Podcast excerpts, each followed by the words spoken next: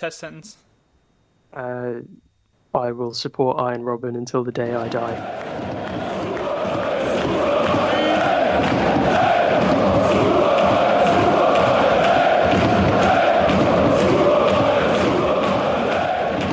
Welcome back to the Super Bayern podcast. I am Benjamin Scott, and today I'm joined by my friends across the pond, Sebastian Zimmerman. Hi. And Tim Richards. Hello. And today we'll discuss Bayern's defense, which can't seem to stop leaking goals, and take an early look at the winter transfer window when Bayern will welcome Canadian wonder kid Alphonso Davies, and we'll give our thoughts on those mint green Bayern away kits. But before we get into all that, we have two Bayern results we need to work through. And the first of those came midweek when Bayern faced uh, AEK or AEK Athens, uh, in which Bayern won 2 0 thanks to a two goal flurry, uh, first from Javi Martinez and second from Robert Lewandowski. And Sebastian, I want to turn to you first for your thoughts on this match because last week when we discussed our midfield, our ideal midfield, you proposed Javi Martinez, Thiago, and James Rodriguez, and that's what we saw against Athens. So, how do you think your guys did? Did they uh, did they provide you a good defense? No, not really. They did not do exceptionally well uh, against Athens, I would say. But on the other hand, I don't think that's such a huge deal. I would argue that, um, yeah, these are growing pains. Uh, this is the second time this midfield played together, I think. So, yeah, while I did not like the performance, I guess it's fine for now. They they are going they are only going to get better, and yeah, where it's only going to go up from here, I would say. You brought up something in the chat that I thought was a bit interesting during the match, and that was all of the the players, especially in midfield, they instead of sticking to their position as they usually do or they usually have under Kovac, they kind of just I guess maybe they thought since they were facing a team that uh, you know on paper is so much uh, you know so inferior to them, they just kind of abandoned that. Everyone kind of did their own thing, and um, as we saw, as you just said, that didn't really bring the best out of anyone. You know, you don't want Javi Martinez rushing up the field. Uh, he's taken up James' space, and I thought James in particular wasn't looking very great against Athens. He wasn't quite at his creative best. Um, but yeah, I mean, it could have been it could have been a lot worse. They got the win, which I guess at the end of the day is the most important. Um, but any other thoughts from that match? It was honestly kind of dull and a bit difficult to watch, mm-hmm. especially if you were here in the states. Uh, but Tim, Tim, do you have any takeaways from that match? Yeah, I'd say I'd say that Sebastian's right and say that it is still teething issues. Um, so I was looking on Reddit and Twitter over the past couple of days after the Athens game, after the Mainz game, seeing that people are saying like, yeah, okay, these are bad results, but he obviously Kovac has to play safe because if he experiments and it goes wrong, that's another thing that's gone wrong for him.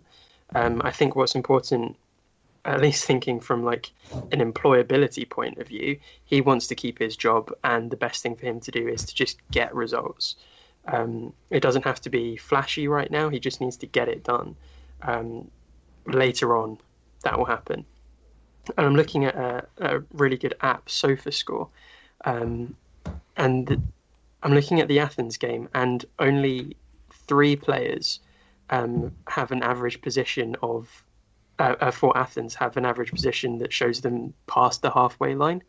So I think, like, I think a lot of teams are kind of are going to do this, especially as you said, coming up against a team that's you know on paper so massively superior to them. Obviously, they're going to sit back, um, and yeah, maybe it should be Kovac's job to find the solution to a team that's going to park the bus. But I don't think it's that surprising that Bayern didn't win by millions of goals.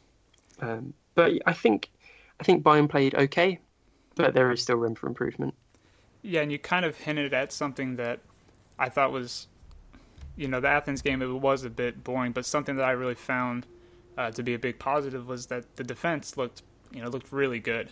Uh, you talked about the Athens players' positions; they were really kept inside their own half, and they had a few times where they maybe broke through the Bayern backline a little bit, uh, but usually anything that came through, anything that even looked like it was about to come through, was cleaned up. And um, one player who impressed me particularly in that match, other than Rafinha, who made an excellent comeback, uh, was Niklas Süle, who's mm-hmm. quietly been you know, really, really great this season. He looks to be probably Kovac's first choice at center back, and I think against Athens, he he gave a great display of you know why he should be that first choice, and it's you know I think he deserves a lot of credit for that when he's playing along two of Germany's you know great defenders of all time, Mats Hummels and Jerome Boateng. For him to have already pretty much established himself as first choice is is pretty impressive.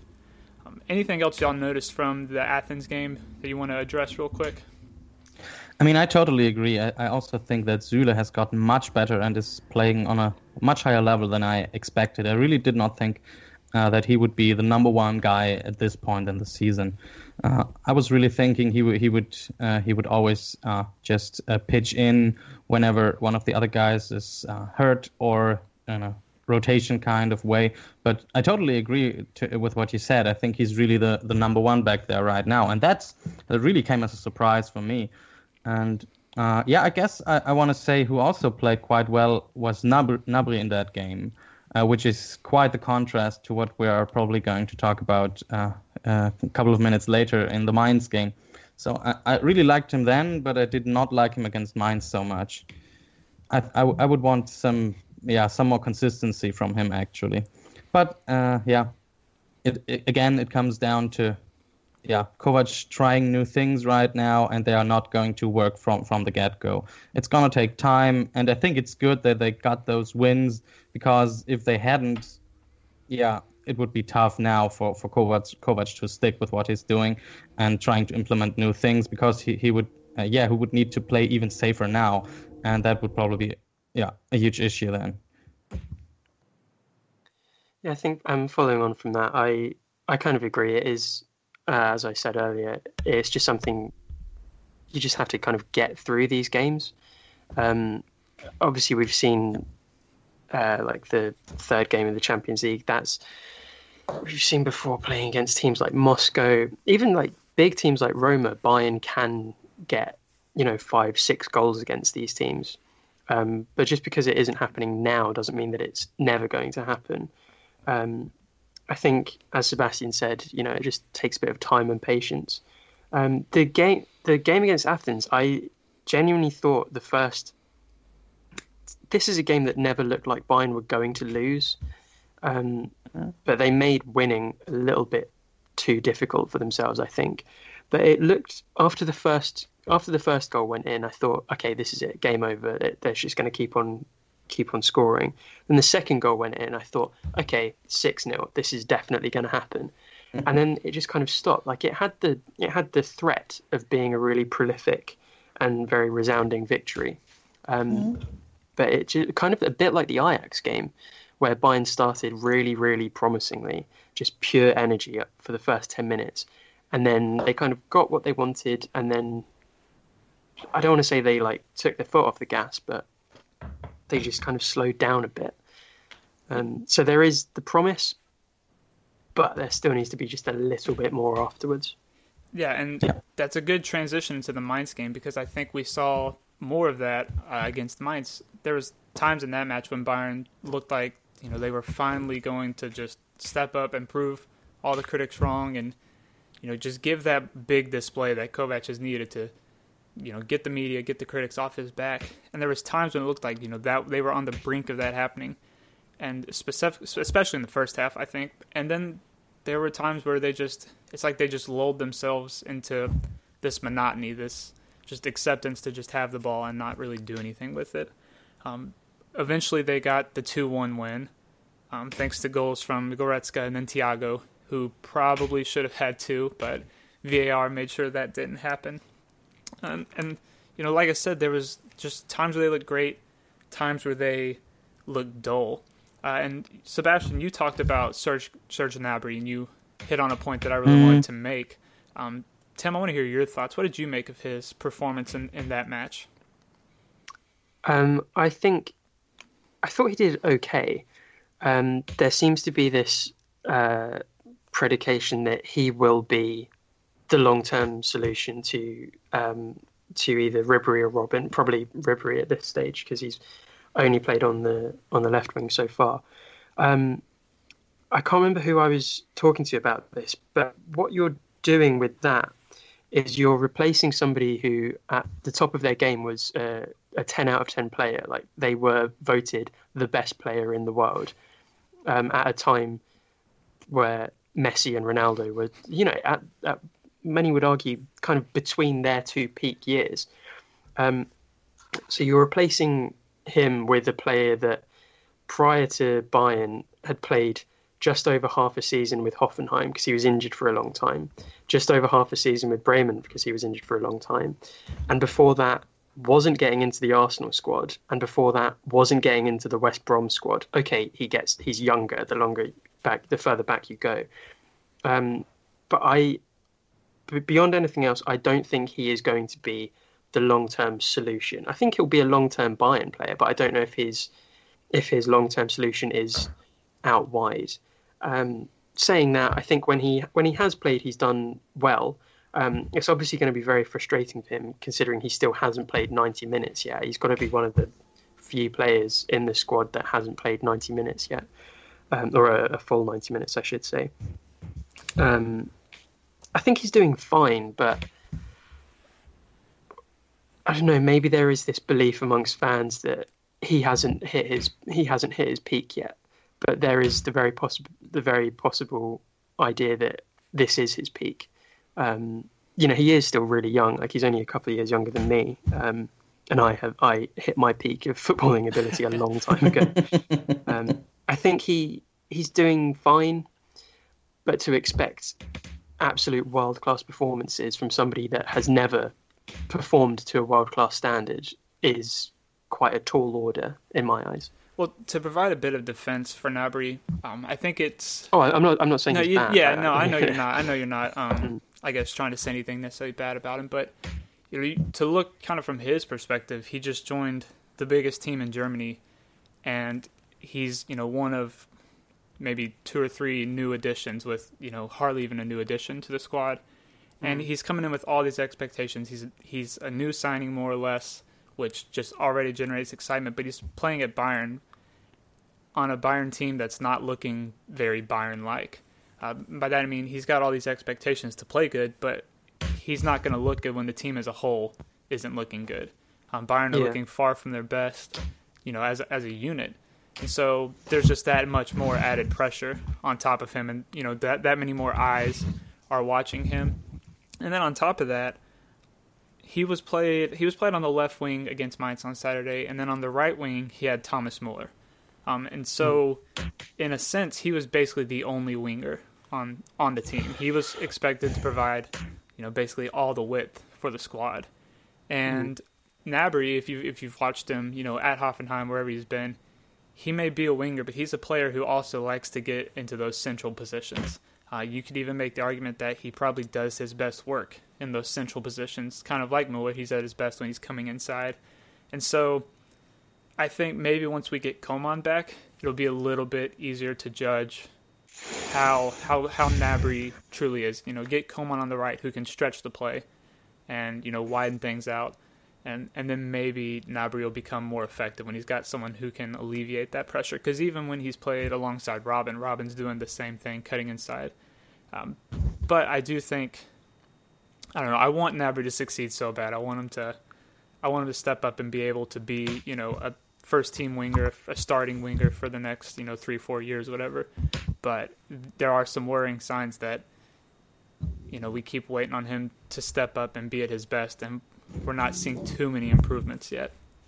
Is there the possibility that his that he hasn't yet stepped up because a winger isn't his best position? as you said, he does work very well going through the middle.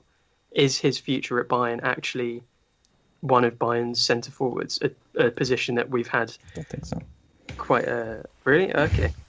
I thought I was onto I mean, something. All right, never mind. I mean, I, mean, I think I actually kind of disagree here. Uh, I I would argue that uh, according to your reasoning, Benjamin, uh, Bayern Bayern should have gotten much better when Ribery uh, came onto the pitch. But that didn't happen at all. Quite the opposite, I would argue. I think Ribery looked quite bad in that game. Maybe he was a bit more flashy than Gnabry. I, I would give you that, but in the end, I don't think he played he played a better role than, than Gnabry did in the in this match. I, I did not like it at all when he came in and tried to do the, the whole the whole old shtick, running down down the sideline, going into one on one situations, always tr- trying trying to get to get get, uh, get the balls in from the outside. I did not really like that at all. I thought they played much better before Ribery came on. So no, I would I yeah. would I would agree with you completely. Um, I think Bayern definitely Tim, I'm sorry this is going to hurt you a little bit, but I think Bayern definitely did get a lot worse when Ribery came on.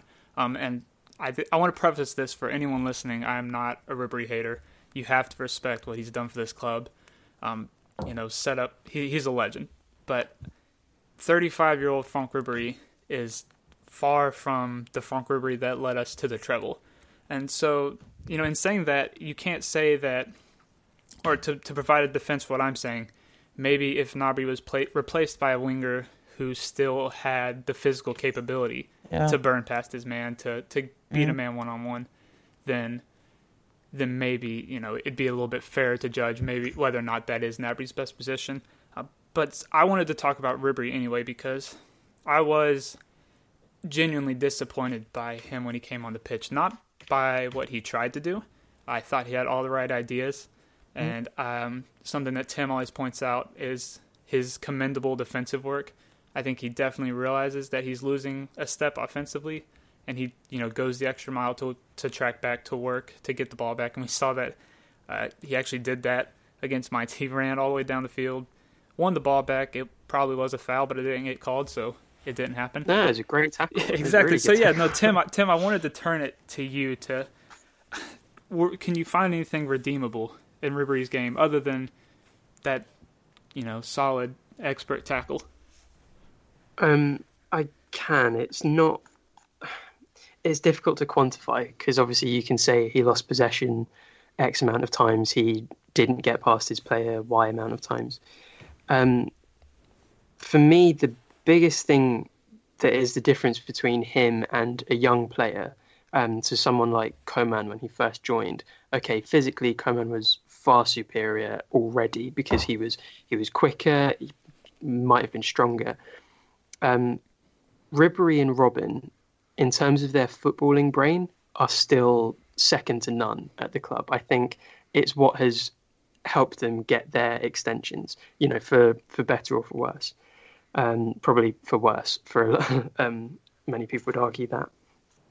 I think you can tell that as soon as Ribery comes on, he is the outlet that players look to um, to provide mm-hmm. something, to provide some spark. And you can see it in the way that he works with Alaba or Rafinha or whoever is the whoever's the left back. Um, he is a danger, but he's very quickly been found out that he's only a danger if you allow him to do what he wants to do. Because if he has the space, he will play a pass that nobody else can spot he's going to do some sort of dazzling footwork and it's going to be incredible. But if a if a, a young and strong fullback is charging down at him, chances are his his feet can't do what his brain wants to do anymore. Um, so while Ribery's kind of, I guess, like a bit of a joke of French football for not being the most intelligent person in the world, in terms of footballing intelligence, I think he's he's one of the best that, that we've ever had the privilege of seeing. Um, so that's kind of my support of him. But at the same time, intelligence isn't the only thing that gets you goals. You need to have the ability to back it up. Yeah, maybe he'd make a good manager. Like I don't know, he probably wouldn't. yeah, let's be honest. I, I, I think you're going in the completely right direction. That's also what I kind of what I thought. I thought that the whole team played a different kind of football when Ribery came on. They didn't still try to do what they were doing before and was what was working, yeah, two thirds of the time or three quarters of the time quite well, I would say and just passed the ball to Ribery quite often. He was trying to do his own thing, and the others, yeah, they were trying, uh, they were doing the same. They were all trying to do the oh, trying to play the old Bayern, Bayern football, the kind of football they have been playing since uh, s- since Ribery are on on the team. And I don't think that's the solution at the moment. It's it's not working anymore. It's not working if you only have one of the guys on the pitch. It's not working when you're 35 now and not as not as fast as you used to be that was that was a big part of the problem for me. and I think that was also kind of Nub- Gnabry's problem. Probably, I, I, I think he tried to to he also tried to play the Ribery kind of football too much. I think that's why he wasn't was not functioning as well as some of the other guys early in the match. That's at least that's what I felt like. He was trying to play an actual winger, and yeah, a, a winger in the uh, Ribery Robben kind of style, and I think that's not what we what we should expect from from Serge Gnabry. I think yeah, we we should we should want Bayern to play a new kind of football with uh, yeah more flexible positions, uh, a fa- faster kind of football, faster passes, not so much fast running. I, I think that's where we're gonna going to find success if this season. Yeah, and to um one one final stat on Ribery, it, he has played 11 Bundesliga games this season. Um, seven of those he started, two Champions League games this season, one DFB Pokal game this season, and he hasn't scored a single goal and he hasn't assisted a single goal either. So the stats aren't really looking good for him. Um, but talking about Bayern changing their game completely when Ribery comes onto the pitch because they see him as that, you know, the creative outlet for the team. How much do you think that Bayern maybe missed James Rodriguez in the middle uh, on Saturday? Because since he came, especially last season, towards the end of last season, we saw that he was that guy that if Bayern needed something to uh, needed a creative force, they needed someone to drive the play forward.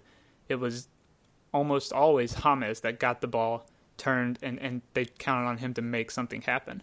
Um, and you know we didn't see him in the match against Mainz, and personally I felt like that hurt the team a lot. I feel like you know Goretzka, Thiago, I, Javi Martinez, I felt they all did an excellent job in midfield, but I don't think any of them justified maybe Thiago, who had a very good game, but I don't think any of them justified not having James Rodriguez in the team. So, do you think that would have changed uh, if he was on the pitch? You think that you know him and Ribery working together, maybe uh, alleviating the pressure off of one another, could be a good fix? I mean, quite possibly. Um, I think James needed needed the rest, so he came back to the, I think the Athens game after one day in training mm-hmm. after the international break. He played most of that game, um, and then no, it wasn't the Athens game. It was the one last week. Sorry. Um, but yeah, I think the the point still stands. He he needed the rest. Um, obviously, you can't play every single game for 90 minutes because you'll just burn out, and then it means that he'll be injured later on when you know when we really desperately need that creative outlet. Um, so I think him and Thiago do play like quite similarly. Um, James is slightly more attack minded than than Thiago is, but their skill sets are largely similar. So I think if you're missing one, then it's not the end of the world. If you're missing both, then that's going to be the real problem. I think it's quite tough to say how good Goretzka and Gnabry can be in the long term. I think we would have to look uh, for, uh, at those two to pick up the slack here and do the things that James is doing or do similar things if anybody on the pitch. Yeah, I, am not quite sure if they, uh, if any of the two or both of them together are able to fill that role. Basically, I, am totally not sure on that. But I think we have seen glimpses of uh, quite, uh, yeah, glimpses of glimpses of that. I think Goretzka has has has had a couple of very good matches recently, but he's a different kind of player. Obviously, mm-hmm. I mean, he's he's a bigger guy he doesn't he's not yeah as as good technically as James is obviously.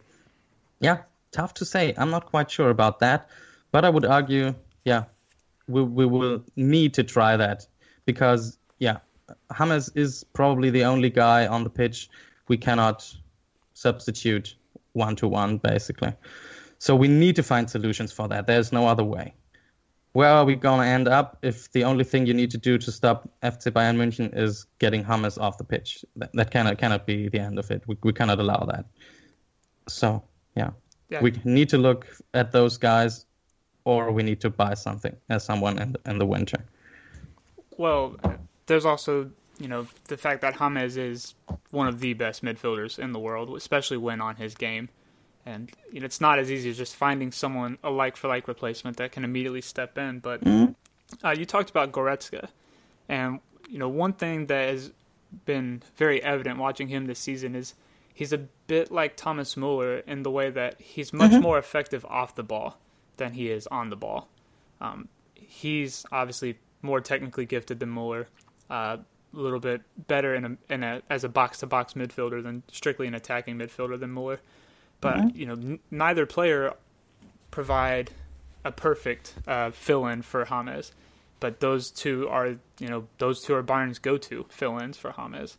So, I think, you know, we are kind of trending dangerously close to what you what you said. Big teams see that Bayern aren't nearly at their best without James. So if we can get him off the pitch, then we're good to go. And I think that's one area that Kovac needs to take a look at and uh, assess and then address that problem. Uh, but any other any other players' performances that stood out to you, either positively or negatively, uh, against Mainz on Saturday? Yeah, I mean, Alaba was a bit disappointing in that match. He really failed to produce anything, yeah, anything worthwhile on the left on the left wing.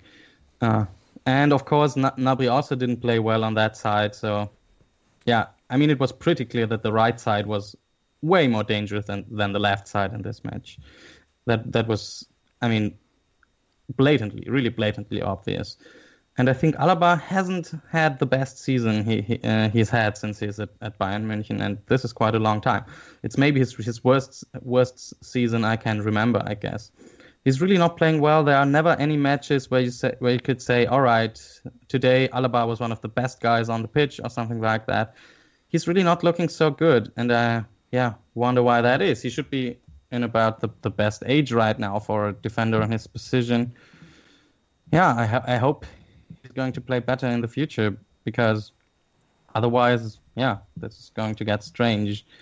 Uh, uh, I mean, he's the only guy really w- that we have on the left side. If he is not uh, playing well, what are we going to do? I mean, there are not, not so many alternatives there. I don't like Rafinha on the left side. I mean, it's not that that has never happened, but he's better suited to the to the right side. Yeah, what are we going to do? Put Goretzka or Gnabry there again? Ah, I'm really really not not convinced that that's such a good idea well, perhaps it's time for a new acquisition, but we'll get to that in a minute. Um, before any Tim, anybody really stand out to you positively or negatively from the game on Saturday? Yeah, I think Thomas Muller and Jerome Boateng. Um, I don't think they they've got enough credit for um, for just performing to the standard that they were asked to perform to. Um, it wasn't flashy; it was just them playing well. Um, neither of them had had started the um, had started a game in I think like three weeks, maybe like quite a long time. Um, Boateng wasn't even supposed to start that game. Um, I think Hummels had picked up an injury just before I actually watched the game on on a delay, so I didn't see the training. Um, but yeah, they they weren't world beaters, but they they stood up and they stepped up to the plate to use an expression that uh, from baseball. Yeah, I thought they both did really, really well. Yeah, Boateng actually he wasn't going to start the match, and uh, I think it was Joshua Kimmich speaking to the media after the game was you know heaping praise on Boateng for finding out you know ten minutes before the match starts that he's going to play, and then to come in and perform so well. You know, as professional you know footballers, he can attest how that is not easy. But mm. I can definitely sympathize with what you said about Thomas Muller. Uh, I couldn't say enough good things about him, but he's kind of in recent in the past season or two fallen into the same kind of boat as Arjen Robben and Franck Ribery, whereas there's almost a direct split in fans of those who are just wanting him out of the lineup completely and those who will defend him. And I think it's a bit ridiculous how much you know hate the guy gets, how much criticism the guy gets to be, you know, such a Bayern legend, you know, as he is, or to be so completely devoted to Bayern. Um, to come in, he knows his strengths, he knows his weaknesses, and he plays to those to the best visibility. And you know, say what you want, the stats back it up that he is still an effective player. Um, maybe not quite the same Thomas Muller that was, you know, scoring five goals in a World Cup. Um, times have changed. He as a player has changed. I think it is definitely fair to say he's lost a step in confidence. Um, he's not the clinical finisher he used to be. But yeah, I would agree completely. Thomas Muller impressed me on, on Saturday with his game, and from from what we can see from the outside, I'm, I'm impressed with how he handle he's handling, you know, getting less and less playing time. He's handling Kovac dropping him from the starting eleven for two matches in a row, which hadn't happened in I think eight years, as long as he's been fit. Um, it was the first time in eight years he hadn't started two, or he had been on the bench for two matches consecutively. Um, and every time you see him, he's still smiling. He still seems like he's giving all for the team, not for himself. And so, yeah, it's nice to hear someone else giving him credit for doing something. I would gladly pitch in. I will. I will gladly also praise him because uh, I'm a huge fan of Thomas Müller. Uh, I have a jersey with his name on it, oh, yeah. and yeah, I would argue that it's not so much about him getting older and whatnot. I, I would think he also doesn't play the way he played uh, uh, uh, when he was younger because he's a leader now. Mm-hmm. I mean, he, he cannot play the same kind kind of uh, kind of football when, when he's also expected to rally the team and be yeah talk to everyone on the pitch. That has changed, and I, and I think that doesn't lend itself very well to the kind of to the kind of football he was playing. And of course, uh, yeah, there is his position doesn't doesn't hasn't quite existed uh, on the Bayern squad. He's not really a winger. He's not he's not really a number ten like James is. So that's also difficult. Has been difficult in, in the more, more recent years. But yeah, I think it really comes down to being a leader, being loud, talking to everybody, and not yeah vanishing and then reappearing uh, wherever he feels like and wherever the ball is going. Mm, that's something I just like to finish that um, by saying that having been at the Allianz Arena recently and seeing uh, the impact that Arjen Robben and Ribery have off of the ball, again, I'm just trying to get them points because I'm so fed up of people being angry at them. Something that Ribery and Robben do when they're not on the ball is something that you don't see from many of the other players. Um, Robben is constantly talking with uh, with Kimmich and and Muller and Lewandowski. Sometimes they're arguing, but you can kind of see why. Um, and it's the same with Ribery. Even though Alaba is now 26, 20, 25, 26, um, in theory should be, as you said, at the very top of his game. Ribery is still uh, giving him the instructions of where to go, what to do, what pass to make. Um, so again, it feeds back to this idea that both of them have this this footballing brain and it's this it's the same with Muller when even when he's not on the ball or when he's not even on the pitch, you can tell that he's still a hugely influential character, and you know there's a chance that that translates to being a very influential character in the back room or in the locker room. Um, so maybe it isn't entirely useful, but when it comes to the match, having that sort of presence is still is still key. I'll forever uh, fight in their corner for that. Yeah, last week we talked a little bit about uh, Salihamidzic and you know kind of asking the question what exactly is a sporting director. Um, but I was thinking about this a second ago when we were talking about Ribery. Uh, guys like him, guys like Thomas Mueller, I think especially based on what you know I know about sporting directors, I think would make a really good, maybe in the future, sporting director. But I think even for Mueller, it may be a little ridiculous to say that, but I think he could almost even make that transition now just with how well he is at dealing with his teammates and dealing with the media. Uh, I don't, you know, as far as the scouting side and everything goes, I don't know exactly how much Salihamidzic does. I guess that depends on whether or not you trust uh, what he says about how much he does. But um, I think we're getting maybe not so much with Muller, but with Ribery, uh, Robben. I think we're getting to the point now where if we, you know, if we don't extend their contracts, it would be maybe a bit crazy for Bayern not to just offer them some sort of position in the back room, um, because like you like you talk about, their influence in the locker room is is so big, it's so vital to Bayern's success. Um, I think it may be easier to kind of wean them off, or even you know keep them around in some sort of way in the locker room or something, rather than um, just sharply cut it off. Mm.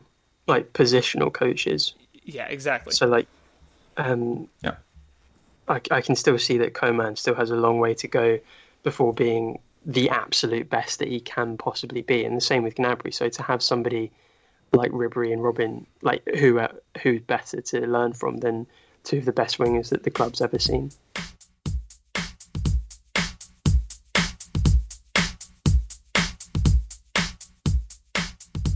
So one thing we saw from Bayern this week, especially against Mainz, was uh, they failed yet again to keep a clean sheet against a side that they, sh- you know, very well should have kept that clean sheet. Um, the defense for most of the match, you talked about Jerome Boateng earlier. The defense for most of the match looked pretty good, and it's just that one moment where they fall asleep. And uh, you know, specifically this past weekend, we saw Joshua Kimmich, who we're seeing is a bit prone to this, fell asleep, lost his man, got beat to the ball, and just like that, you know, Mainz equal, equalized. Luckily, Bayern came back and won, but it's kind of a worrying trend that we're seeing with Bayern uh, under Kovac, which is very odd considering many expected him to come in and, and shore up that defense and to get things fixed. So, a lot of attention is being given to Bayern's attack and, and, and our inability to score goals. But do you think that you know the poor defensive record may be a bit more worrying than the attacking record? No, I don't think so, really. Uh, I think it's a bit hard to pin that down. It's a bit tough to say what's really going on there. I mean, we've seen similar performances in. Oh, when when was that? Uh, not so far, not so far past, I would say. Uh, when they when they were, yeah, just making these mistakes because that's really what it is. It's, yeah, individual mistakes. What we are seeing, I would say, not so much the defense not playing well. I think yeah, as you said, the defense is for the most part playing well. I think, and I think they're only going to get better now that we are that we can see that there is yeah some standard formation that's going to play with Martinez on the six, I guess. Yeah, they are only going to get better, I think, and I do hope that the mistakes are going to get fewer and uh, further apart. But yeah, it's really tough to say. I feel what's going on, why they are happening so relatively often. Maybe it's just bad luck that happens. I mean, it just could be bad luck with just, I don't know, four or five instances in the recent matches or, or something like that. Sometimes that's really just a big part of it. We're going to see, I guess. I mean, yeah, in the next matches, either it's going to happen again and again and again, or it's not going to happen again. It will be easier to say what's really going on there. But yeah, no, I think the defense is, is quite good as long as nobody gets hurt. I, am not a huge fan of Rafinha. I think we really should not have given him a new contract, I, I would argue. But if we hadn't given him a new contract, I would not put it past uh, Rummenigge and the other guys to not have replaced him. So I guess I guess I'm happy he's there. yeah, no, I, th- I, think the defense should be fine in the future. I think it's only going to get better with the same players on the pitch. I, I think the real issue is really, yeah, getting better on, on offense, making sure, yeah, that, that we really get those goals all the time. I think that's that's the more important issue for me, really. Well, we've talked about basically every defender in Bayern's backline except for two, um, Mats Hummels and Manuel Neuer. And you know, on Twitter, Reddit, various you know social media, I'm seeing a lot of people are saying they're disappointed. Or they you know they don't think Manuel Neuer is still the world's best goalkeeper, and they don't. A lot of people are blasting Mats Hummels, saying that they don't think Mats Hummels is still at the same level that you know he was maybe a year ago, two years ago, when he was one of the best center backs in the world. I'm just I'm not really buying that. I kind of agree with you, Sebastian. I think that the defense more or less is probably fine. Um, we're seeing a lot of goals just coming from those, you know, individual mistakes that, and it's a team that takes, you know, takes advantage of the one mistake Bayern makes. Uh, but I'm, you know, specifically frustrated with what people are saying about Mats Hummels. I, I don't think he's fallen off at all. I don't think I've, I've not been disappointed at all with what I've seen from him this season. I don't think there's been anything uh, of note from him that, you know, is worth saying he should be dropped from the starting eleven, or that he's no longer um, at the top level, at you know one of the best in the world. Uh, so I just wanted to hear your thoughts on you know both of those players, Hummels and Neuer. Mm, yeah, I, I totally agree with you here. I mean, I guess I have always been a little bit a bigger fan of Boateng, but I think I cannot really see Hummels playing any worse than he than he has played in recent years. If there is one player on the defense who, yeah, who has been making more mistakes than I would like, that's rather Kimmich, I guess. I mean, it's not been terrible. It's really not been terrible. He ha- and he has been much better offensively than than Alaba has. So I'm not not really want to criticize him too much. I guess, yeah, I, w- I would like him to, yeah, make a little less of these individual mistakes. And it's, I mean, it is true.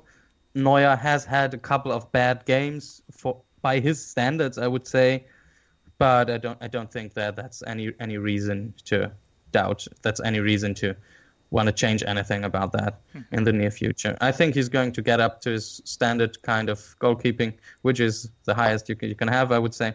I really don't think that we have a problem with Neuer. I mean, he's not that old. He I, he he can play uh, five years, uh, five more years if he wants to. I would think. I mean, he doesn't have to, maybe not, but right now I don't see I don't see any problem with him. Mm-hmm. Yeah, I, I feel the same way. I is always going to get picked on because you know he takes risks that other keepers wouldn't, and you know if people aren't saying, "Oh, is he the best in the world?"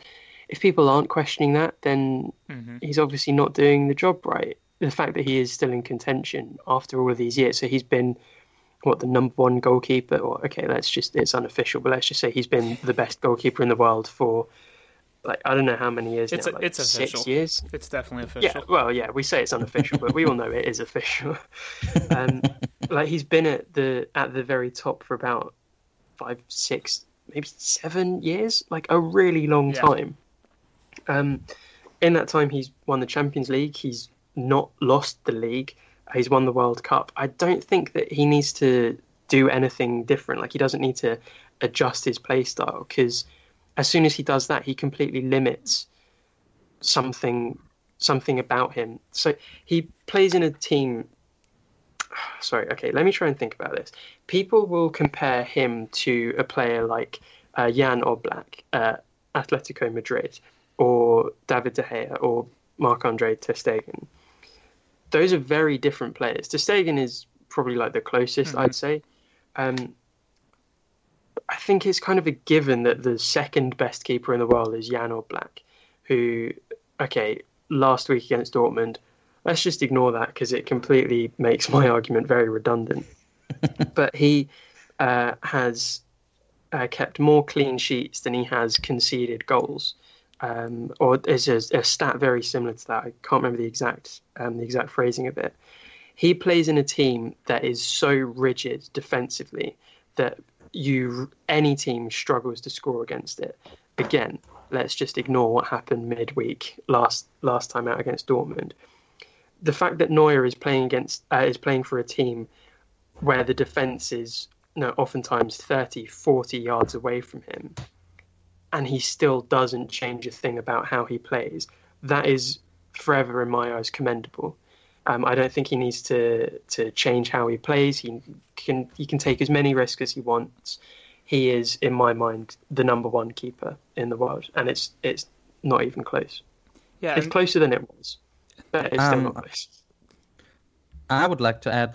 I think the whole the whole criticism of Neuer is only blown out of proportion like it is because there was this whole issue around the World Cup uh, mm. because people did not like Jogi Löw as much as they liked him before. So there were there were a lot of people criticizing Löw, and also people tend not to like Bayern, Bayern Munich so much if they are not actual Bayern fans in Germany. So yeah, that that I think yeah that that created a lot of the the things we are seeing right now. So people did not like Löw, people did not like Bayern, and so yeah, Löw putting Bayern up as his number one even when he when it was not quite clear if he if he would be able to play. Yeah, I think that was a was a yeah nice uh, opportunity for people to yeah get all overboard with criticism, and what we are seeing right now is just an extension of that, in my opinion. Yeah, but some of the criticism, at least that I've seen, has come from Bayern fans, and I say mm. fans with the quotation marks around it. But I just I, I feel like that's just so short sighted to be criticizing Manuel Neuer because other than his exceptional, you know, shot stopping ability, arguably his biggest strength is his distribution or, you know, his on the ball play. And coming off of a season where we had Sven Ulreich in goal for the, whole season, um, not to talk bad about him, but his you know his level of distribution is far off Manuel Neuer's. Uh, and you could even make the argument that if his distribution was on Neuer's level, we we would have been in the Champions League final last season. Um, so for fans, once again in quotation marks, fans of Bayern to come out and criticize Neuer after you know what we went through last season, uh, I just I, for one thing I think it's a bit short sighted, and then second maybe a bit entitled. Also to think that a player who's you know been on the sidelines for over a year uh, could come back and immediately be at his best. I think you know for him to be playing at the level that he's already at is impressive enough. Um, so, but last week we talked about Bayern's best midfield trio duo, whatever you might uh, want to call it. This week, I don't feel like there's going to be any debate necessarily, but what do you think Bayern's best back line? We'll assume Neuer is in goal. Uh, best back four since that seems to be the, the system that Kovac is sticking with. Yeah, I think I think the best back four we have. Uh, I think it's quite clear that I'm not going to put Rafinha in there, so uh, it's going to be Kimmich and Alaba uh, on the left side and the right side. And since uh, I have always thought Boateng is a bit better than than Hummels, I will go with uh, I would go with Boateng and Süle uh, in the center. Süle has been has been playing outstandingly in in the re- recent weeks, and I think Bo- Boateng has shown that he's still the same guy. He has has not fallen off, like I guess some some people thought. I think he's still as good as he has been. So I would go with those four. I am sorry to do this to you, Sebastian. Starting left back, uh, I'm going to have Rafinha, and I'm going with I'm choosing this on the assumption that you know out of a, a, handful of games i want the person that i know is probably going to be at their absolute top i think in that sense Rafinha is slightly more consistent than alaba um, and we've also seen in, in previous years with uh, a change in in whoever the left winger is um, alaba really works best with one other player um, that's his relationship with Ribery. Rafinha has worked well with Robben, with Muller, with um, with Costa, with with Ribery, with all of these people. He maybe not uh, he maybe hasn't worked as well, but I think you you sacrifice you would sacrifice an element of quality for a fairly confident return in consistency. If that makes sense, it was to it yeah. would just be like a, a gut instinct. Obviously, I I won't have any problems saying that David Alaba is a better footballer and potentially a better left back than Rafinha, and that's quite a bold statement to make. Um, but that is going on the assumption that who's go, who do you know is going to perform at their absolute best. So the the middle two of the back four, Mats Hummels, Niklas Süle, I don't really think that's up for debate at this point. And of course, Joshua Kimmich, assuming that he can take on a more defensive role. Um, okay, this is still a relatively new position for him, so he's obviously still got time to adjust. But I'd like to see him maybe not attack as much. Hmm. Um, so yeah, let's have him at right back. All right, so I guess I was completely wrong. All three of us have a different back line this time. uh, I'll start with left back. I'm going with David Alaba uh, to kind of provide a counterpoint to your Rafinha argument. I would rather have Alaba at his worst than I would have Rafinha at his worst.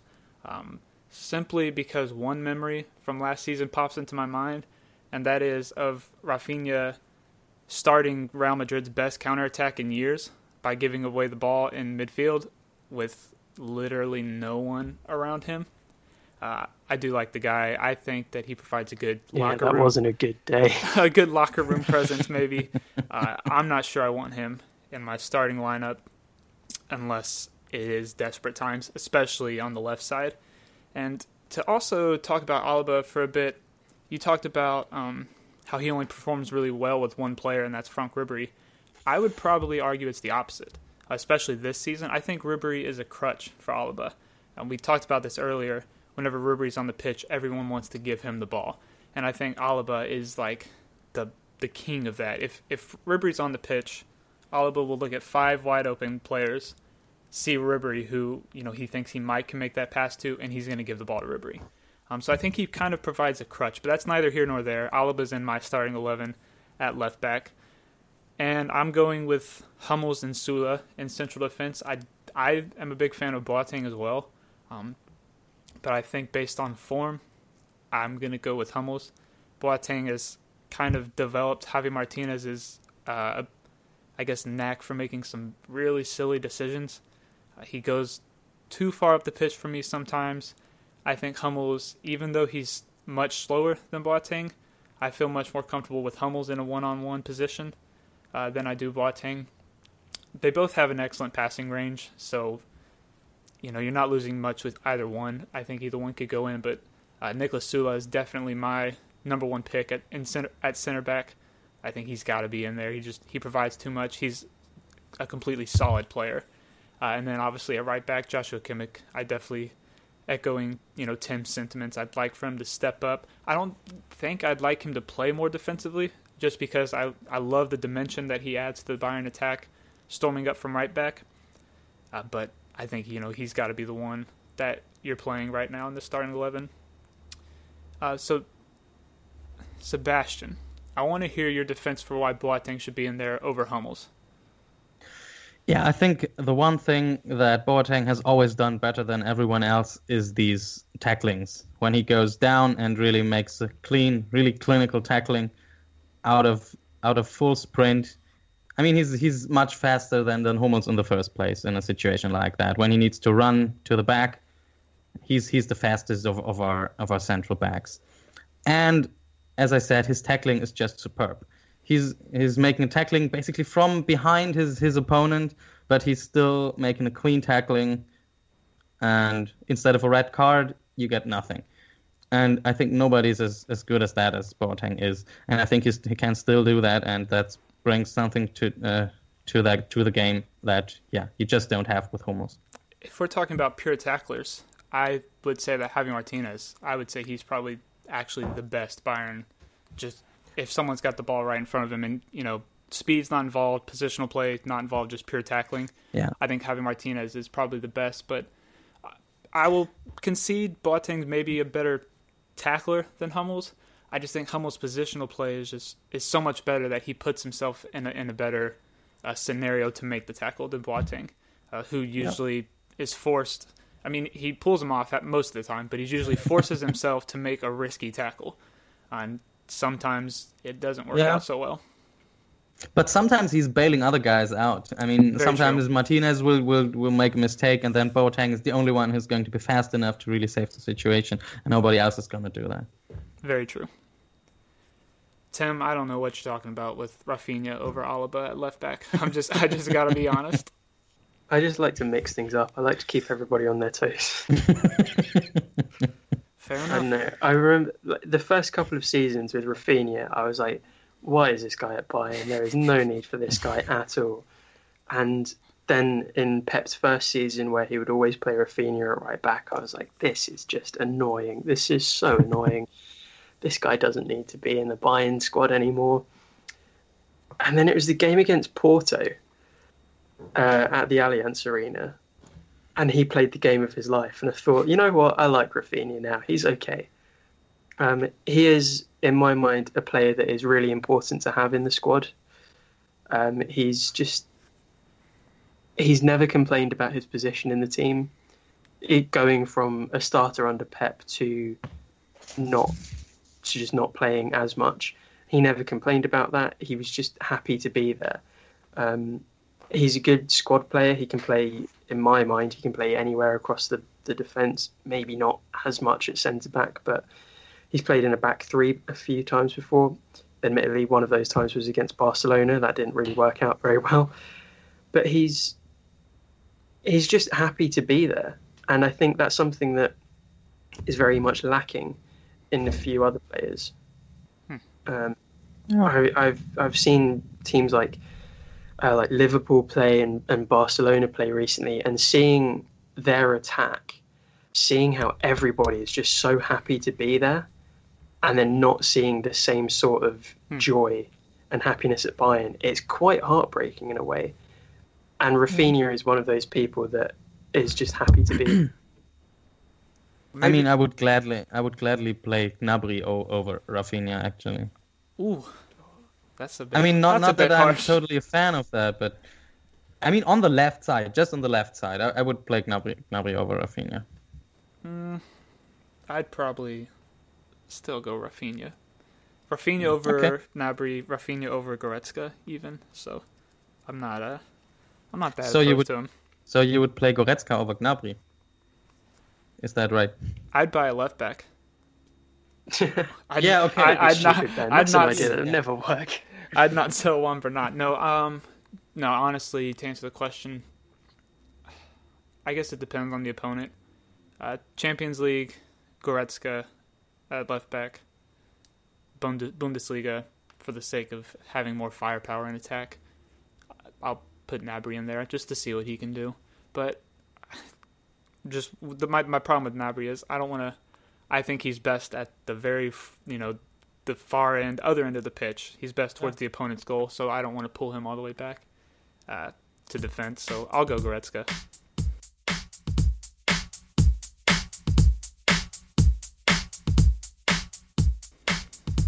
All right, so Alphonso Davies played his final game for Vancouver Whitecaps yesterday. Uh, I actually got to watch some of the match, and he looked pretty good. Uh, he scored two goals. The first one was a very Arjen Robben esque goal. Stormed down the right flank, cut inside, uh, unleashed a powerful shot. The keeper could have done a little bit better, uh, but it went in. And then later, he won the ball back from a defender uh, who was, you know, caught napping, and he put it in the back of the net. Vancouver eventually won two one. Kind of gave him the perfect, perfect send off from his former club. I think I saw a quote from either Kovac or Salihamidzic earlier today saying that he's gonna, you know, Alphonso Davies is gonna have his time off, spend a few weeks with his family, go play on the international break uh, with Canada, and then you know midway through November he's gonna be back. He's gonna already be uh, at Bayern in Munich, start training with the team, and so we already know that we've got one. Maybe you know it's hard to judge how he's going to do, but one exciting player that's going to be joining in in January, and at least providing some depth in a position that we we need depth on the wings. Uh, I particularly like that he's a left-footed player. We have you know three right-footers and then one left-footer with Arjen Robben. I think Davies coming in with that left foot, uh, you know that's really exciting. Um, I'm you know very pumped to see what he can do. Um, so my question for you guys is, and it's probably a bit early to look because you know injuries will affect this and other things you know might play into this, but what other areas of need do you think you know you would like to see Bayern address in this winter transfer window? Yeah, so uh, we we have already touched on this. Uh, while I obviously did not plan that, I would get a left back. I would get a left back, ideally someone who can also play at least one more pos- one other position, maybe on the left side on the offense or uh, a defensive midfield would both be fine. Uh, there are a couple of players uh, out there who could reasonably be, uh, uh, yeah, could could be imagined. We, we could maybe get guys like uh, Telles from from Porto or Wendell from from Leverkusen, just to give two uh, two examples. And not not that I'm perfectly sure we we need one of those two guys, but just to give you an idea what kind of player I would be looking for, because I think Alaba could could really could really need some competition uh, back there because he's not not playing well. Yeah, I think I think he, he's having a hard time uh, with the change on the offense with no Ribery, no Robben a lot of the time. Yeah, I don't think that's working so well for him because, yeah, he he's he's been very very good at uh, these little exchanges with with Ribery. I think Tim, you pointed that out. Uh, yeah, so I think we desperately need someone who can play left back and maybe also right back if somebody gets injured because I'm not very yeah enthusiastic about Rafinha on, on a Champions League game quarterfinals or something like that. I would really not. I would re- really not not feel well uh, seeing that. So we definitely need that. Of course, there are other other positions. I mean, guys like Fekir or somebody like that who can play a lot of positions on the offense. I would also like that a lot, but I think if I had the choice between getting an offensive player for the middle and also other positions on the offense, obviously, I think he can also play quite well on the left and on the right, but I would not put him at left back, so I would definitely prefer to have a left back. Tim, you were beaming when he said Fekir. Uh, yeah, I um I wrote a, a, long article about a year ago, almost exactly a year ago now, um, outlining Bayern's need for a what I would call a touch to touch forward. So you have a box to box midfielder who can attack and defend. A touch to touch forward would be somebody that can comfortably play could comfortably play left wing, right wing, in the middle, second striker as a ten, whatever. Nabil Fekir is that person in my eyes. Um, so the whole theory that I had in this was that Bayern actually bought the wrong player from Lyon. Um, I, I really liked Lee, so I think he's become a very good player for Bayern, and hopefully when he comes back from his injury, he'll he'll show exactly what it is that he's made of. Um, but I do think that Bayern should have spent that money, you know, breaking the transfer record on somebody like Fekir, who went on to have an unbelievable season. Um, obviously, with the interest that Liverpool showed, and now Chelsea and a few other teams, maybe the player at Lyon isn't Nabil Fekir, but instead a renaissance for Memphis Depay to come back to uh, one of the top leagues. It, it could happen. It could happen. When he was at PSV, I was very excited about him, thinking obviously he's going to go to Bayern and take over from Arjen Robben. That was about four years ago now, so that's still not happened yet, but there's still time. Um, I'd like to see him at Bayern because I think he has. I think going from PSV to Man United is quite a huge step up in terms of um, just in terms of lifestyles. Obviously, Bayern does offer you the sense of you know major European football, but it doesn't come with the same element of celebrity. Um, I think that really did quite have like have a massive impact on him. So I'd like to see someone like Memphis Depay come in, um, where you can put him in at any position, and you know that he'd put in a good shift. Um, but I think above everything else, we really do need more firepower in defence. Um, well, I suppose that's probably not really firepower, then it's more shield power. But yeah, somebody, uh, a left back, maybe somebody like Telles from, I think he's at Porto now. Tim, you talked about Memphis Depay, uh, a little bit about Nabil, Nabil Fekir, but you said Depay is a, is a player that you'd think would be a good addition to Bayern. He's very much in the same vein uh, of Anthony Martial, a player that we've also seen been linked to Bayern heavily.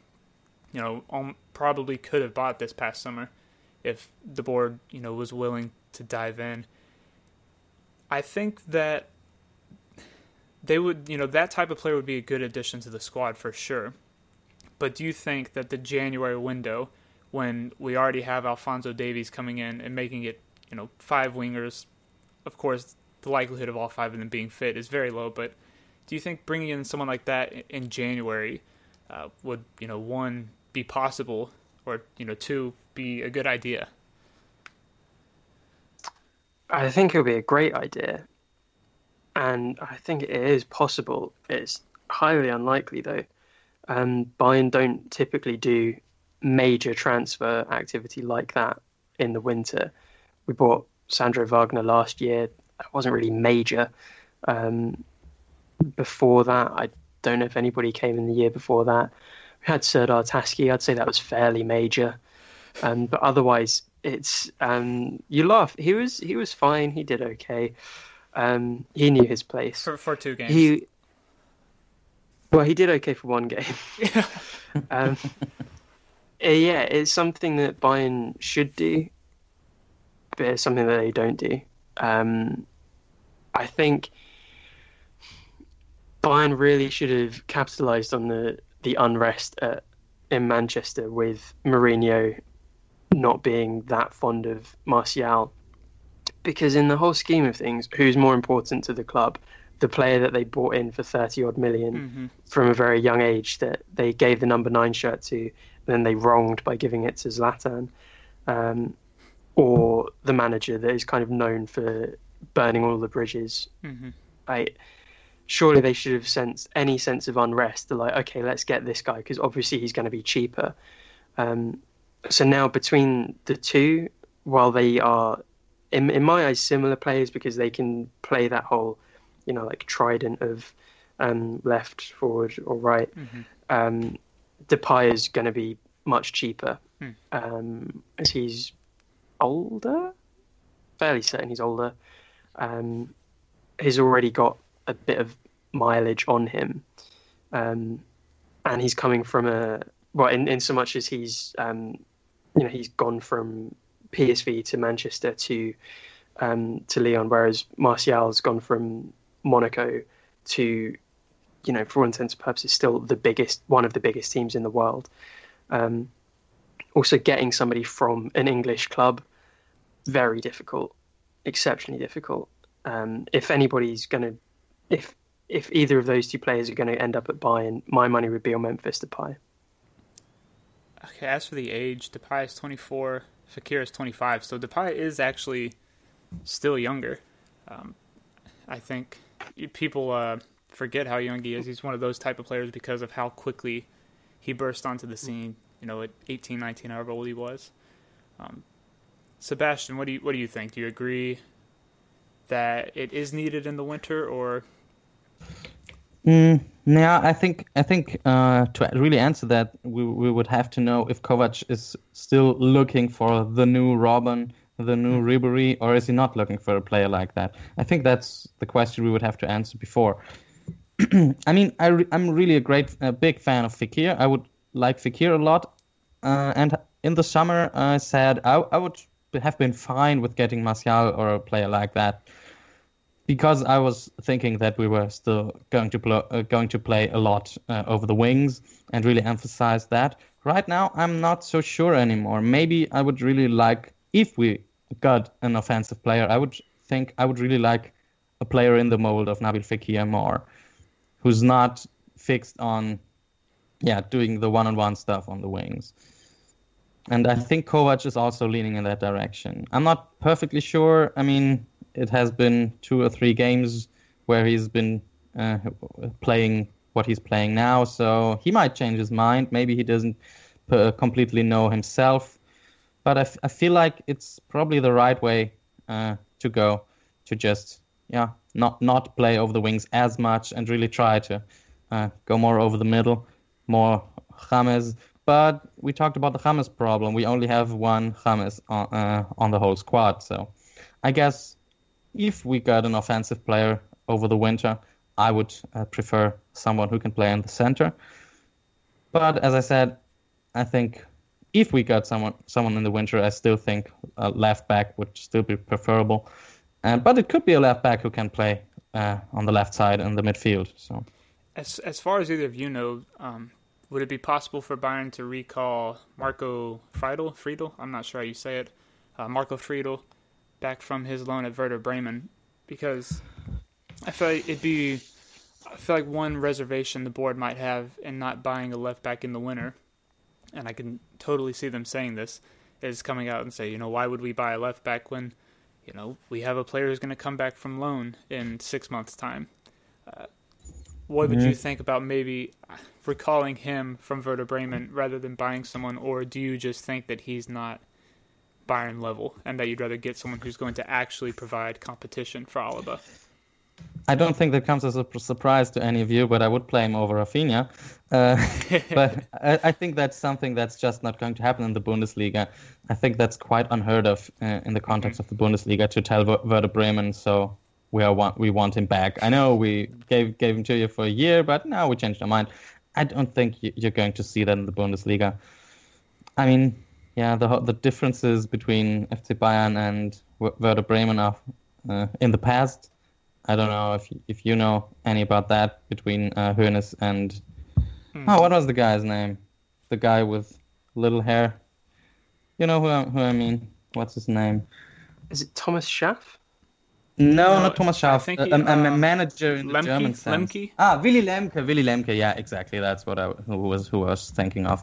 So yeah, I guess that's that's in the past, but I still don't think that Bayern would do such a thing because it, it would be strange and yeah, I I think it would be frowned upon basically. I feel like it almost may be too much for Bayern to swallow their pride and buy someone in January that's essentially at Juan Bernat's level when they just sold Juan Bernat in the summer.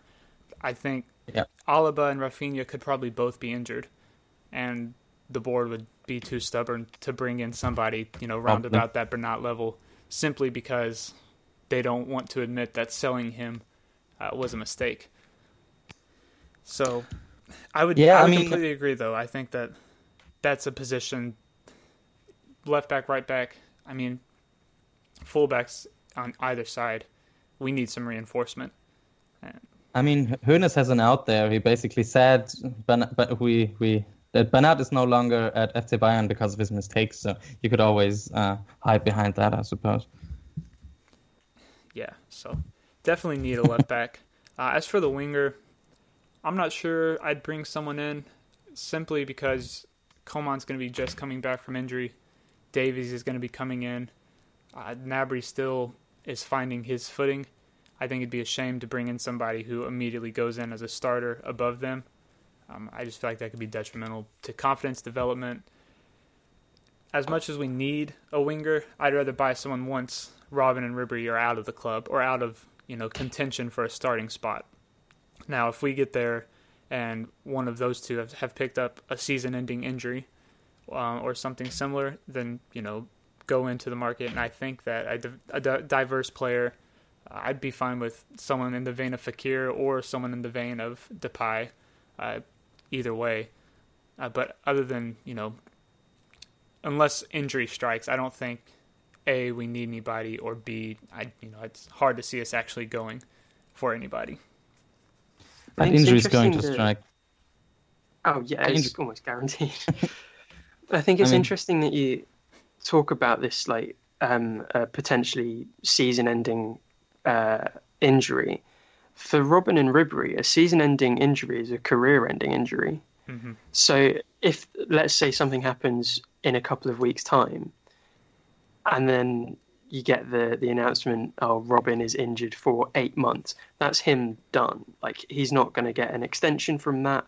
If like I don't know, if he stays fit for the rest of the season, there's every possibility it could happen. Um, if he gets injured before the Christmas break and he's out forever, do Bayern then have to go into the transfer market to say, okay, we were going to wait until the summer. We now need to get that replacement right now. Like they've really, I think, the danger in waiting for them to go um, to get somebody in like immediately, so that there is no crossover. I think that's quite a dangerous game to play. Also, just thinking, you know, you you've sparked this thought in my mind. Clubs will know that Bayern are in the market for a winger if that situation is to come up, and then all of a Mhm. sudden, you know, the fifty million euro player is you know now seventy five plus million, uh, simply because the need is that high. So that is uh, an excellent point. But I also think in the January window, you're already looking at higher prices anyway, more or less. Uh, usually, you don't see a player leave a club in January unless that player is, you know, wanting to leave that club. Uh, you know, there are rare instances where that's not the case, um, but that's definitely a, a good point to bring up and something that hopefully the Bayern board is considering themselves. I mean, they have been acting like uh, they won't mind spending a lot of money next summer. So I don't know. I don't know what in in what dimensions they are thinking here. Are they thinking of 100 million? Are they thinking of 200 million? I'm not, not quite sure. What would you imagine? I'm I'm yeah, not quite sure. Well, I guess the only thing we can do is wait and find out. Because Yeah. until until we get closer, we won't really know more information. And then, you know, once January rolls around, I feel like it could be a long, thirty-one, yeah, thirty-one days for Bayern fans waiting for, hopefully, you know, uh, some reinforcements in defense and possibly also an attack. Uh, one thing I want to discuss, Sebastian. I hope uh, you have the German report from this, but there was a bit of a Mm-hmm. protest in Saturday's game against Mainz from the Bayern fans. So what was that all about? Yeah. Indeed, there was. Uh, yeah, the the fans, the fans, especially, uh, yeah, the the ultras, you would you would call them, did not like uh, the new jerseys, the new away jerseys, and the I think it's called mint green. Yep. Um, some people were calling them blue. I actually thought they were blue too when I saw them first because the shorts shorts are blue, and so I guess they kind of look blue if you don't don't look uh, closely enough. And they actually, yeah, they they made a little fun of it, and uh, yeah, there was a kind of a relation to what Hoeneß uh, had uh, had said in the press conference uh, recently. They said. Die Clubfarben sind unantastbar, which means the colors of our club are, yeah, as we had uh, the last time, that you cannot touch them, you cannot infringe uh, upon them, something like so, that. so a bit on a play on words of that. Uh, I Yeah. guess the first article that uh, Rummenigge referred to in Exactly, his press well- conference. Yeah, exactly. We're back at the Grundgesetz, basically at Article number one. So, like, it's our Bayern Grundgesetz that our colors, yeah, need to stay the way they are, and you're not supposed to change them. Yeah, that was quite interesting. And Kovac even uh, talked about that, I think, yesterday. He was defending the, the colors. Quite interesting that he really talked about that and not just uh, declined to comment, I would say. Uh, he said, yeah, the fans are all right to do that. It's their right. Uh, and he also likes the colors. He's, he said, I'm a, ich bin ein bunter Typ. Not quite, not, I don't, I'm not quite sure how to translate that best, uh, because bunt is a bit of a strange word in German. It means basically multicolored, but it, it sounds a bit strange to say I'm, I'm the multicolored type, but that's basically what it translates to. So my color is multicolored, something like that, I guess you would say. So that was Kovac's line of defense here.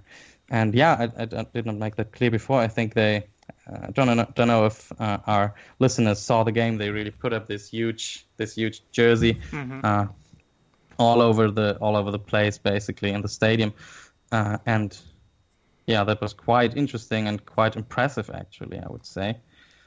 Uh, I'm just looking if I can find the other quote. There was something else on that. No, I don't think so. It's interesting that the fans would protest the color of the away Mhm. kit because I believe if there was anything about Bayern's uh, jerseys this season that I would be protesting, it would be that new addition of a patch on the sleeve, uh, the uh, Mhm. Qatar Airways. Um, Tim, Yeah. I, I, Tim, I know you have some thoughts about that. I've seen with the Bavarian tweets and other and other outlets. Yeah, I now realize what it was that you were talking about earlier when you said that I had opinions, and I was like, I'm quite badly colorblind, so the colors are very much secondary to me. Yeah, I um, I was in Munich several weeks ago looking to buy a new jersey, and I was very excited about it because I thought, okay, this is cool. Like, it's going to be a new season, new manager. We're going to go undefeated, never going to let in any goals. Blah blah blah. it was very early days. Um, and I went to the shop and saw that the um, the Qatar Airways patch on the side is non-negotiable, um, and this is the first season that I'm not buying a Bayern shirt. Hmm. I'm still um, still following and supporting the team um, in everything that they do, but there's just something about wearing where no disrespect to anybody that is from Qatar or any other country like um, like the UAE. I have many friends that are from there, um, but it is very.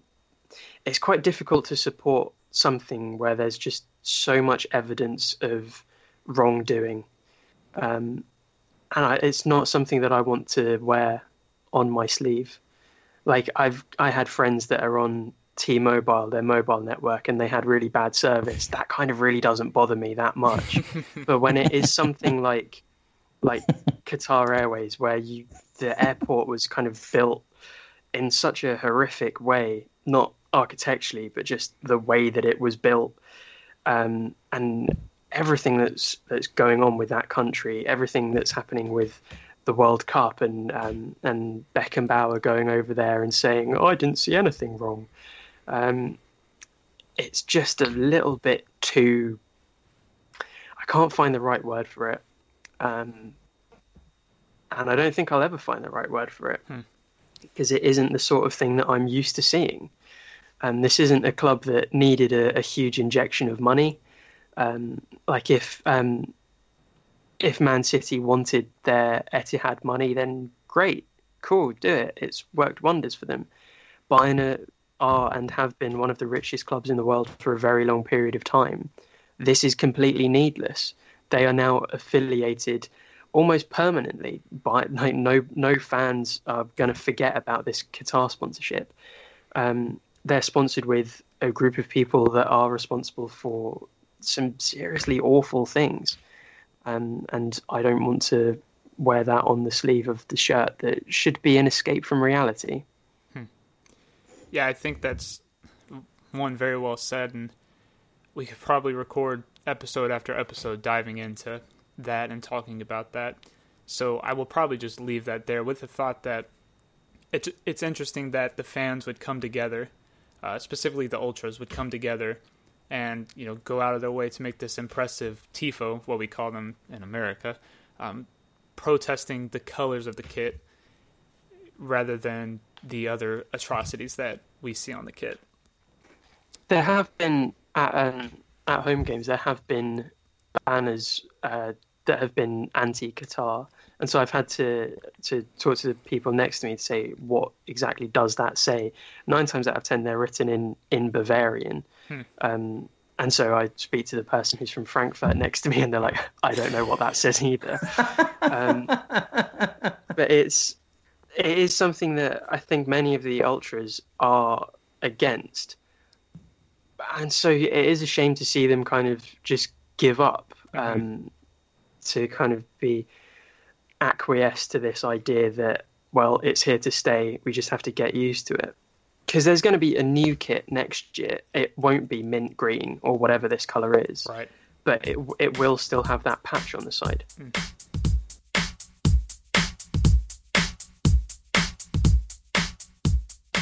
Looking back at other results from this past week, we saw that Dortmund drew with Hertha Berlin, uh, which puts Bayern in second, only two points behind them, leading the league. And while we're on the topic of Dortmund, before we talk about the draw with Berlin, I want to discuss the huge win they had against Atletico Madrid midweek. I don't know how much either of you got to watch that match, but uh, I got to you know see most of it, and I mean Dortmund were genuinely impressive. Uh, I know that in the past I've talked about not being totally convinced by them and and Favre and everything, but no one goes against Diego Simeone's Atletico Madrid and scores four goals, and so for them to do that and for none of the goal, I mean one of the goals was a defensive error that was capitalized on by Dortmund, but I mean either way they they looked for the entire match the better side. I don't know. Did did either of you get to watch any of that match? I, I only saw parts, but what I saw was really quite impressive, and I think even Simeone had quite kind words for them, which does not always happen, I suppose. He's not uh, he's not known for uh, being very gentle with the opposition, so yeah, I think that was really impressive. I mean, Atletico Madrid is one of one of the better teams in the Champions League, Mhm. one of the best, I would say. So, yeah, you you cannot nobody can can argue anymore that they are not for real. They will they will have to they will have to own that now. There's no way around that. Yeah, I, I remember saying, uh, if not last week, then the week before, that it's difficult to exactly tell just how good they are because they've, Mm. you know, the Bundesliga is kind of like its own vacuum. Um, you can come up against a team that's doing really, really well, and then you can just blow them out of the water. Um, and obviously, they with players like Sancho and Paco Alcacer, they hadn't started games, and I, I was a little bit dubious. I was thinking, okay, maybe they just got a good rub of the green, etc. But the fact that they then did it, if you beat Atletico Madrid, that's already quite good. If you beat them 2 0, that's really good. 4 0 just does not happen. like mm-hmm. 4 0 against anybody is a good result. Doing it against a team that defends like that, as I mentioned earlier with Jan Oblak, doing it against Atletico, that's huge. And I think that is that should be a big wake up call for Bayern. Um, because obviously, as I said, the Bundesliga is his own little vacuum. If you see that one team is doing well, you're like, okay, that's great. We then have to go and face them in two weeks' time. Mm-hmm. We need to be prepared for this, especially considering how Bayern have performed against Atletico in the last few years. Of course, Dortmund went on to draw 2 2 with Hertha Berlin this weekend, and I mean, they finally dropped points in a game, and a game that they honestly should have won. They were uh, much the better side. Uh, Berlin got a late um, penalty, and that's they, that's how they brought it back. But one game that I do want to talk about uh, was this, that this past weekend was actually the Friday match between uh, Freiburg and Gladbach, because Gladbach's a side that you know they beat Bayern uh, three 0 They've been pretty impressive so far up until this point in the Bundesliga. So to see them go to Freiburg and then to lose three one, for me was really disappointing because you know we're nine games into the season and I think that we're already starting to see this kind of separation uh, between the truly like top top teams, which is usually just Bayern Munich, but now we have Bayern and Dortmund. Uh, but we're seeing that separation between the top teams and then the rest of the league. When you know I, you know we, as, along with many Bayern and Bundesliga fans, we're just we're hoping to finally see a season where it's you know a multi-horse race, so to speak, where so many teams can come in and win it. And I could be wrong. Uh, y'all may you may disagree with me, but I think we're finally you know finally starting to see that separation. Even though Gladbach, uh, Werder Bremen, who both lost this weekend, they're only two points off Bayern. I think that we're starting to to see that take place. Any other any other matches from the weekend that stood out to you guys? Of course, Leverkusen. I think. Uh, I, I think that may have been the turning point for them. Uh, Werder Bremen has been looking quite good for uh, this season. I would say. I mean, they started they started the season saying they want to want to play at least in the EuroLeague. That was quite gutsy of them, I would say.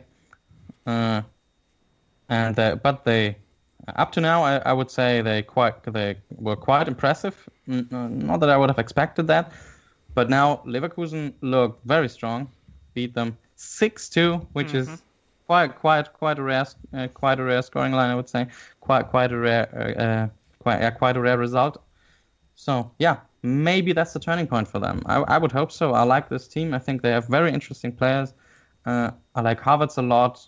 Uh, I like Volland a lot. I like Brandt a lot. I would have loved. I would love to see on. Uh, I would still love to see Brandt at, at Bayern Munich, but probably not going to happen so soon anymore. Um, yeah, very interesting players. I could also imagine Wendell at Bayern Munich, as I said before. He's also a very interesting player. That's a very interesting, very quite young team. Uh, yeah, and I think they're they are turning around now. Uh, had such a terrible start, but now maybe maybe that's the turning point here. Going into that match, I saw a report saying that Heiko Herrlich was basically told, "You have to win this match, or you're gone."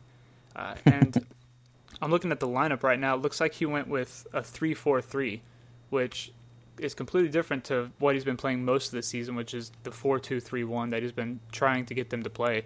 Um, but they had a lot of success with the 3-4-3 last year. I remember when Leon Bailey kind of started to break out last season. Uh, he was being switched from a wingback of sorts almost, and then later in the game, kind of being played further up the field. So, you know, good on Herrlich. He may have saved himself his, his job. At least for now, it looks like he saved himself his job. But I'd love to see them get back on track, especially uh, in Europe. Start, you know, because they they lost um, in the Europa League midweek to Zurich.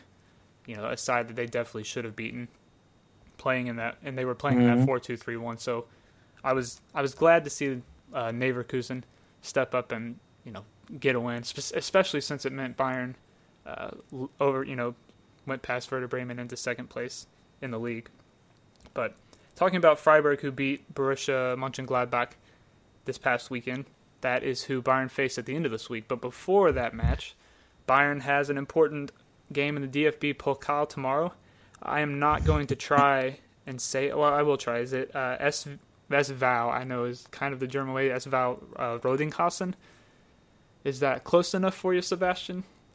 Yeah, it's SV Rödinghausen. Oh, So it's an Ö. Uh, I guess it's a long Ö. I'm not quite sure. I don't know the place myself, obviously. but uh, but I, I would I would think it's a long Ö, so it should have should be Rödinghausen. Okay. I think they're was it fourth division side, either third or fourth division. Yeah, I think Regional Regionalliga. Yeah. Uh, they play in the Regionalliga, which is the fourth division Yeah, uh, so- right now. Bayern hopefully Used to be the third, but yeah. hopefully they have no no issue going there and getting a significant win. Uh, there are a lot of first team members missing. I think James um, won't be there. Neither Hummels nor Boateng is completely fit. Uh, Sven Ulreich is going to miss this game with the birth of his child. Um, I mean, there's a few more first team players that aren't going to be able to make the, the journey. And Kovac has called up uh, several under 23 players to, to come and join the squad. Um, Paul Will, uh, Young, uh, Shabani is another one. So, you know, they might get some playing time. I think that might, or I'd, I'd be a little bit surprised if any of them started. Um, but ultimately, you know, Bayern should go and win this game convincingly. However, we saw in their last DFB Pokal match that was far from the case. You know, just a 1-0 win.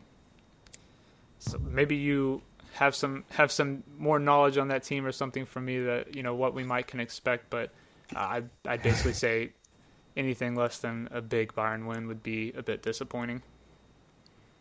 Yeah, totally agree, of course. Uh, as we say uh, in German, der Pokal hat seine eigenen Gesetze. The cup has its own laws, basically. I think that's not, not specific to German, uh, to the German language, but yeah, that's that's what people usually say, and it has happened quite a lot. Uh, some people remember the name Vestenberg's Vestenbergsgreuth and those places. Yeah, um, it it has been it, ha- it uh, it's known that that happens, that great teams, uh, yeah, have to leave the DFB Pokal losing against much weaker teams. Yeah, but it just can, just comes down to the the, uh, the Bundesliga team playing their normal kind of football, not underestimating the opposition. Yeah, Yeah. yeah, there's there's no way around that. They have they have to win that match. Of course, it's not an automatic win, but you have to take it seriously. But that's about it. Well, assuming Bayern go and get the win that they should get, uh, they face Freiburg at the weekend, and you know it's a not really a, a big team that they're facing, but it is a very important match with Borussia Dortmund coming up the next weekend. Bayern need a big win at home. Uh, I think the fact that they're playing at the Allianz Arena is, you know, a really big factor in this match because they've had so many away games recently, and they they're grinding out results. People have been a little bit disappointed in, in what they've seen, but they are still getting three points. So I think there's a lot of expectation on Bayern coming into this weekend to step up and you know put in a convincing result. We've seen so many times that you know like this past weekend against Mainz, they won two one in a game that we saw that they could have added so many more goals if Kimmich's shot went in, if Martinez shot went in. I think it would just be nice this weekend to see you know those what if chances just become goals, uh, and for Bayern to put their foot down and say, okay, you know we are ready for Dortmund. We're ready to get back on with the rest of the season. Put whatever happened behind us, you know, put that behind us. Um, but Freiburg could be a threat on their day. Obviously, they have Christian Streich as manager, who has a decent, you know, repertoire, a decent history. I saw last season when, when uh, it was still unclear who would take over for Bayern, his name was even thrown into the mix by some sources. Uh, he's probably still a little far off from from that but he is a good manager, specifically at Definitely, Freiburg yeah. and, and what he's done there. Um, Nils Petersen, we know that he can bag some goals. He's definitely a threat, and they beat uh, Gladbach three one, who beat Bayern 3-0. So we understand, or we know they can be uh, a threat.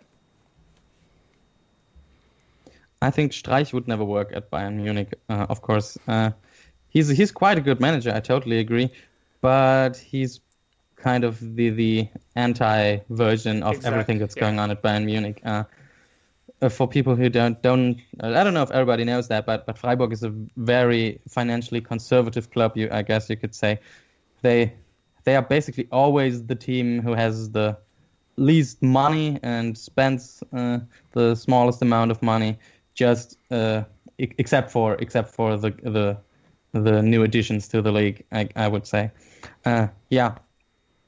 But but I, I think you really have to respect that. Freiburg has been in, in the in, in the league for such a long time now and has managed to stay there with without spending a lot of money really. Uh, usually have a very young team also, and I think that's what what uh, Streich is really best at. Not working with the stars, but working with young, hungry players. Uh, yeah, who are fine with playing at a place like Freiburg and not in a in a big, in a huge city, and not not in Hamburg, not in Frankfurt, not in Munich, not in Berlin. Yeah, just living in this smaller world of Freiburg, uh, and yeah, in this smaller kind of club and I think uh, they are doing very, very well, very well doing this. Mm-hmm. And yeah, nevertheless, uh, they are about uh, on the same level as Mainz, I would say. So they are also a team that, that Bayern should, yeah, beat. Bayern, Bayern should should be able to beat them, of course. And what what I would really like to see is, yeah, playing a straight kind of football, really working more in the direction of, yeah, having a game plan knowing what they're going to do, not be being thrown off by uh, Ribery coming into the game, uh, as we saw in the last one. I would really want them to develop the kind of football they want to play further and yeah, get rid of those mistakes and yeah, just improve with what they are trying to do. Tim, same sort of expectations heading into this match. Yeah, I'm looking at the at the match history between Freiburg and, and Bayern. Last season, 4 0 victory for Bayern, 5 0 victory for Bayern. But it is a team that's kind of a bit like Gladbach. It really could go either way. And because obviously, you know, they beat the team that beat Bayern. So, you know, if you want to look at it in a purely logical sense, obviously Bayern are going to lose this game. um, yeah, the this is a Sieger kind of logic there. Yeah, yeah when yeah, St. Like, Pauli beat beat Bayern with these shirts uh, that said Weltpokalsieger besieger, basically the guys who beat the guys who won uh, the world. Uh, the, yeah, is it World Cup in English? What is it? What is Weltpokal in English? Yeah, World World Cup. Yeah, but the World Cup is, is die Weltmeisterschaft. Oh, is it right? the, the Club World Cup? Has it always been called that in English? I'm not sure. Club World Cup. If, yeah, I, if if I understood the German, I'd know what you were talking about. But uh, I assume maybe Club World Cup. Yeah. Uh, okay. So that yeah. that's the the newer kind of thing. Anyway. Okay. Um, but yeah, this is a game that you know in previous years Bayern have won by several goals to nil. Like 2011, I'm seeing seven nil. That's that probably would have had Nils Petersen in the in the Bayern squad. Hmm. What a great time that was for everybody. Um, I think it's a game that could be easy. It will be a game like Thiago and Lewandowski. You can tell what's going to happen within the first five minutes. Um, if Bayern come out strong, then I think they'll be able to get quite a few goals. I'd like to see them, as uh, I think Ben you said with uh, Kimmich and Thiago, they both were very unlucky against Mainz. Um, so I would really like to see the difference between winning by a goal and winning by mm-hmm. several mm-hmm. to like really start to see the difference between the uh, the other clubs and where Bayern are. Well, hopefully this time next week we're back looking or looking back in two games where Bayern won big and really built up some momentum as we head into uh, for you know the cringy English version, Der Klassiker. As we head into this time of the season, you know we have this big game against Dortmund coming up. Hopefully Bayern build this momentum this week. Um, but that's all the time that we have for this week. If you have any questions or want to get a hold of us, you can email us at superbayernpod at gmail.com or follow us on Twitter at superbayernpod. Uh, we look forward to speaking with you next time.